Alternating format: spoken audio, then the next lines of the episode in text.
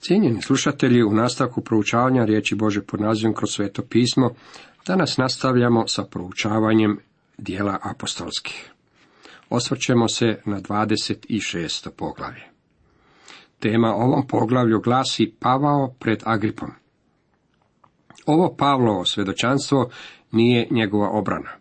Ono je objava evanđelja sa sasvim određenim ciljem, pridobivanjem Agripe i drugih nazočnih za Krista. To je dramatična scena i ovo poglavlje je jedan od najvećih književnih dijelova, bilo među svjetovnom, bilo među nadahnutom literaturom. Ovo mi je poglavlje bilo veličanstveno čak i prije nego što sam bio spašen. Dok sam bio mlad, bio sam povezan s jednim kazalištem. Svakako znate da svaki čovjek u jednom trenutku svoga života želi biti glumac, a ja sam se zanosio smiješnom idejom da ću postati glumac. Režiserka mi je predložila da naučim na pamet 26. poglavlje knjige dijela apostolskih. Nije mi dala Bibliju, ali je ovo poglavlje bilo otisnuto u nekoj drugoj knjizi i ja sam ga zapamtio odande. Moram vam reći da je ono imalo veliki utjecaj na mene.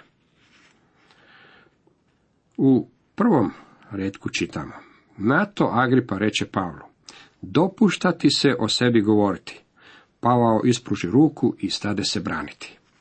Pavlovo pojavljivanje pred Agripom je, po mom mišljenju, najviši vrhunac u cjelokupnoj službi ovog velikog apostola. Radi se o ispunjenju pročanstva da se Pavao ima pojaviti pred kraljevima i vladarima.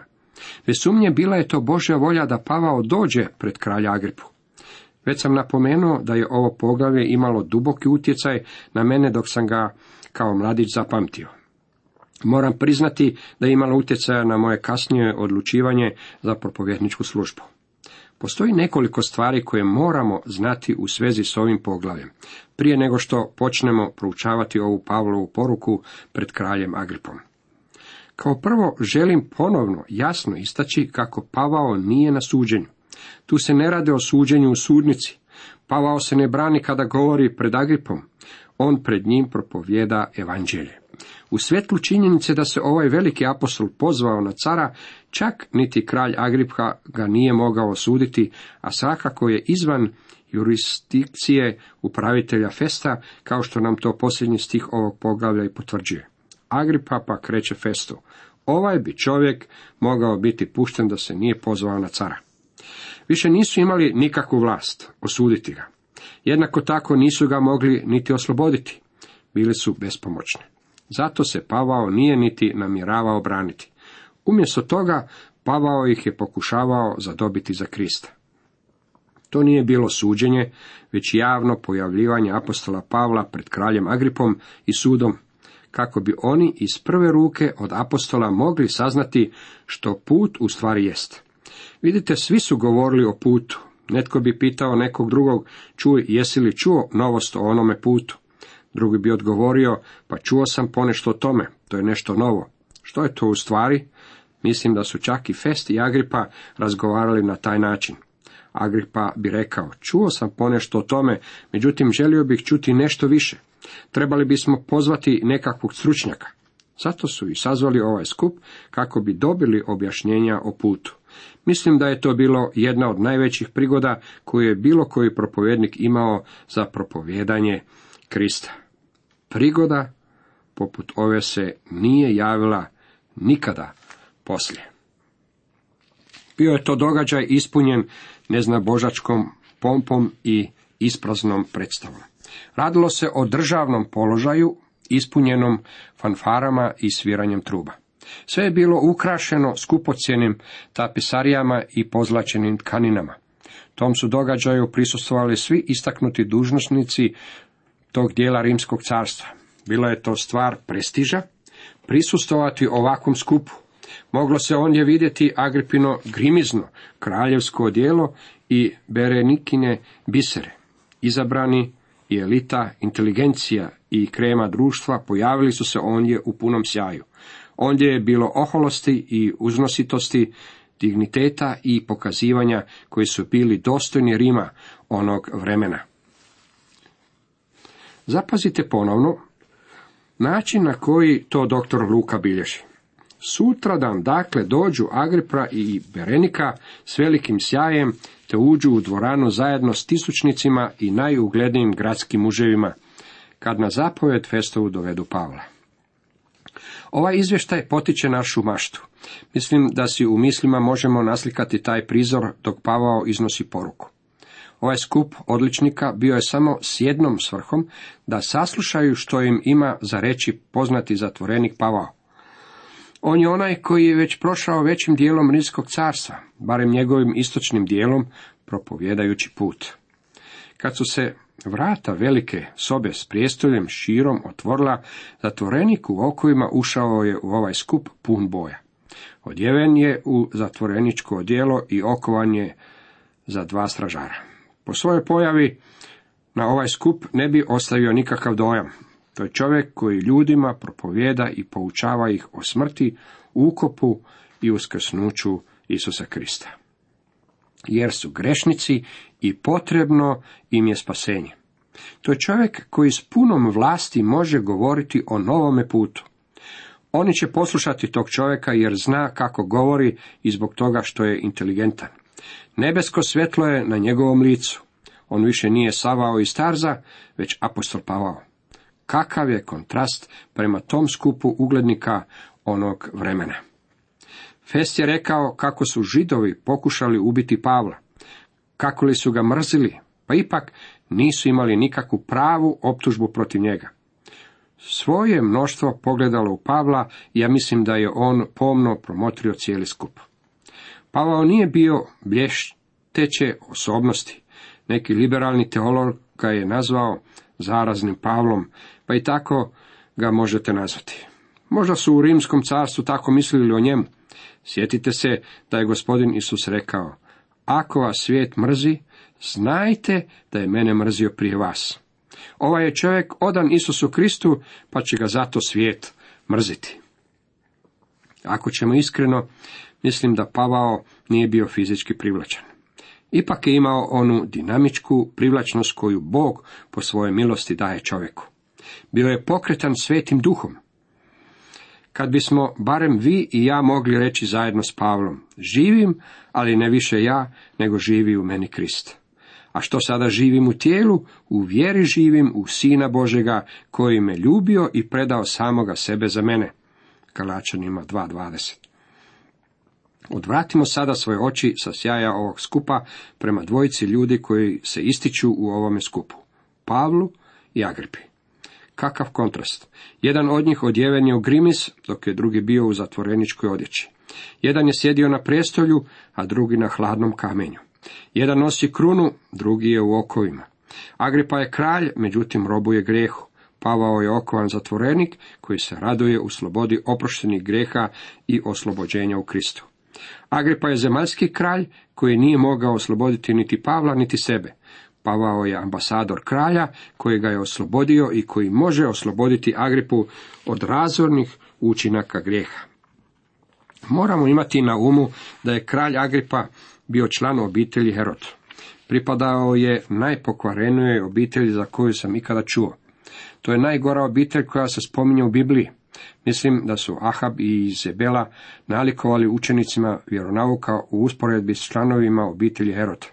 Znate za staru izreku o davanju đavlu onoga što mu pripada? Pa dajmo i Herodima ono što im pripada. Agripa je bio inteligentan čovjek i bio je velik u mnogočemu, unatoč pozadini iz koje je dolazio. Poznavao je Mojsijev zakon, to jest znao je slovo zakona. Pavao je bio radostan zbog ovoga, jer mu je to davalo priliku govoriti čovjeku koji je bio poučen i koji će razumjeti narav optužbi.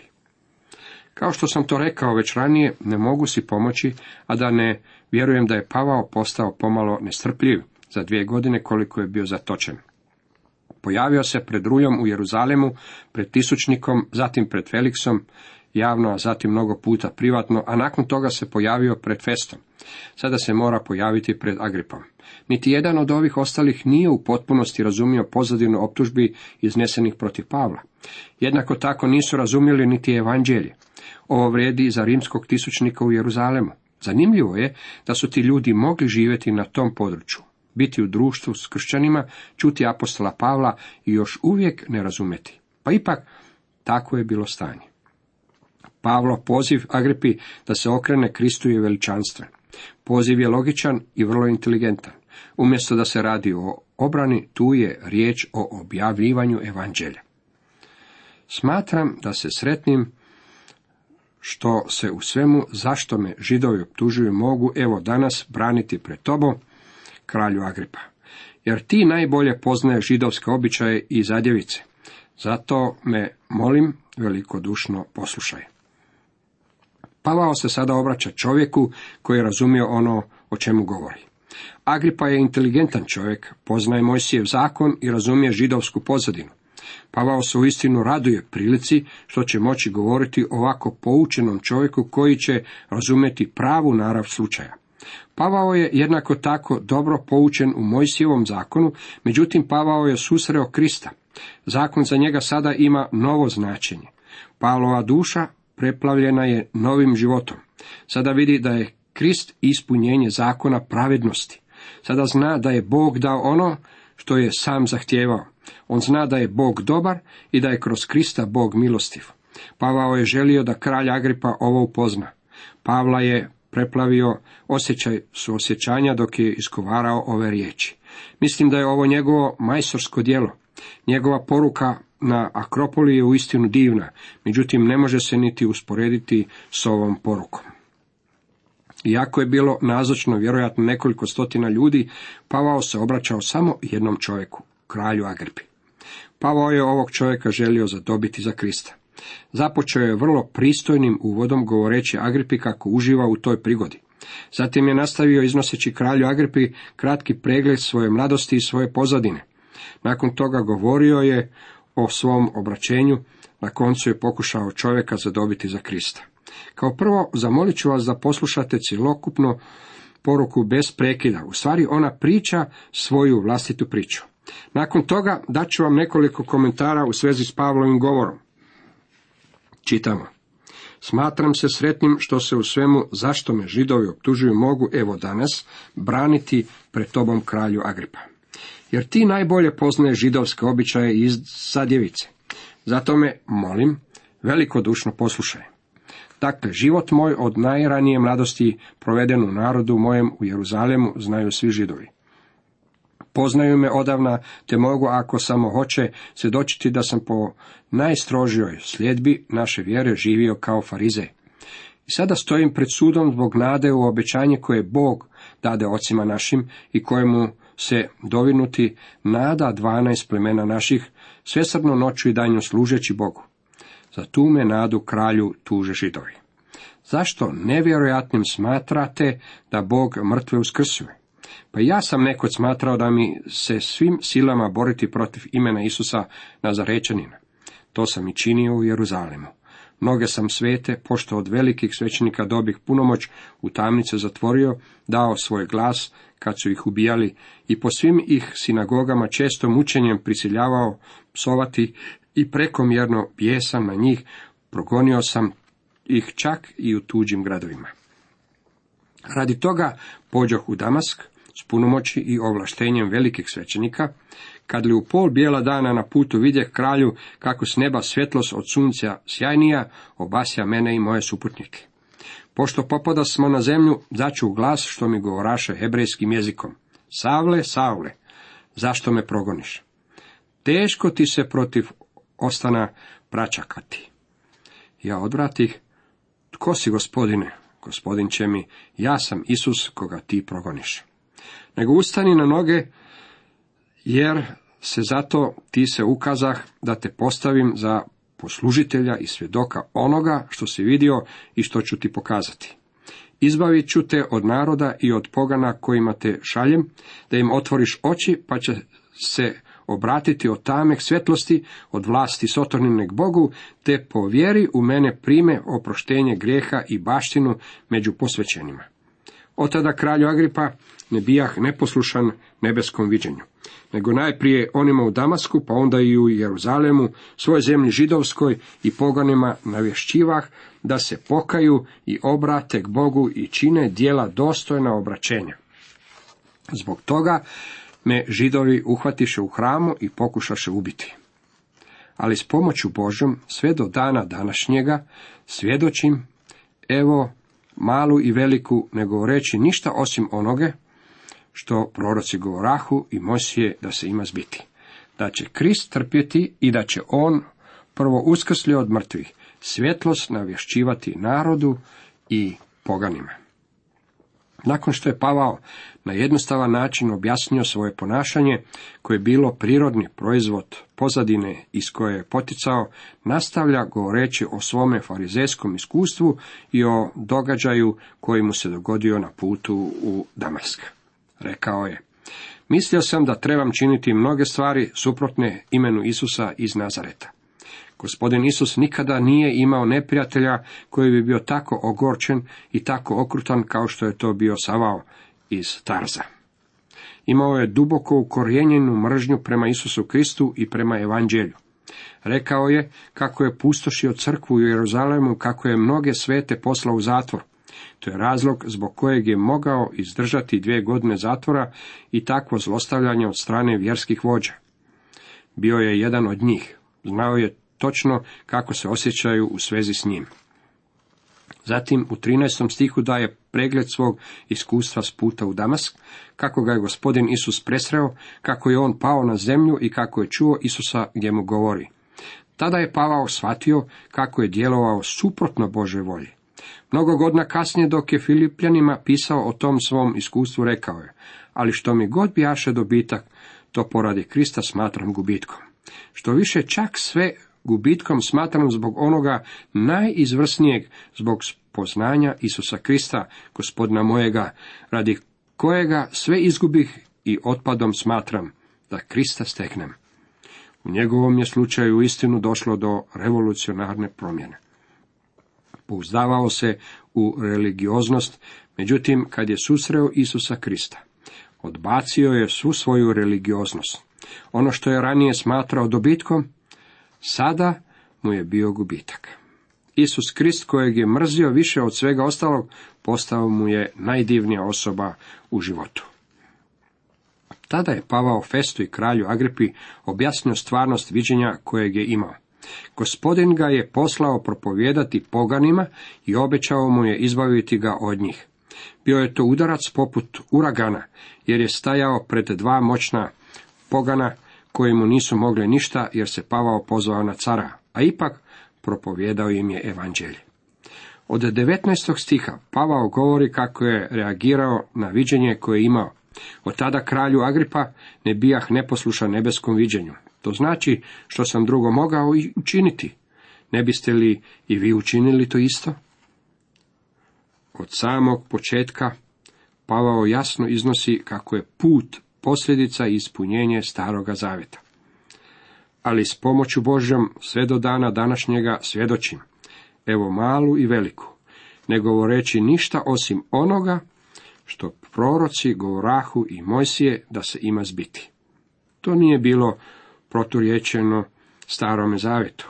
Nakon toga je Pavao predstavio evanđelje kralju Agripi i svo mnoštvo okupljeno onog dana čulo ga je da će Krist trpjeti i da će on prvo uskrsli od mrtvih svjetlost navješćivati narodu i poganima. Mislim da je Pavao naglašavao tu riječ pogani zbog toga što je kralj bio poganin.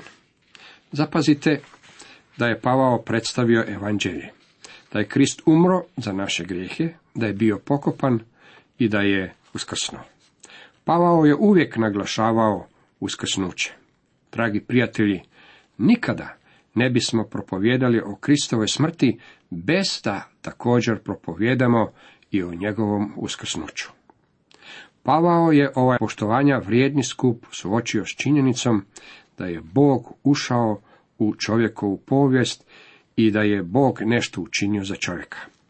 Bog je pokazao svoju ljubav, Bog je tako ljubio svijet da je dao svoga sina. Na jednom došlo je do prekida, upravitelj fest očito se sada našao na usijanoj stolici. No, cijenjeni slušatelji, toliko za danas.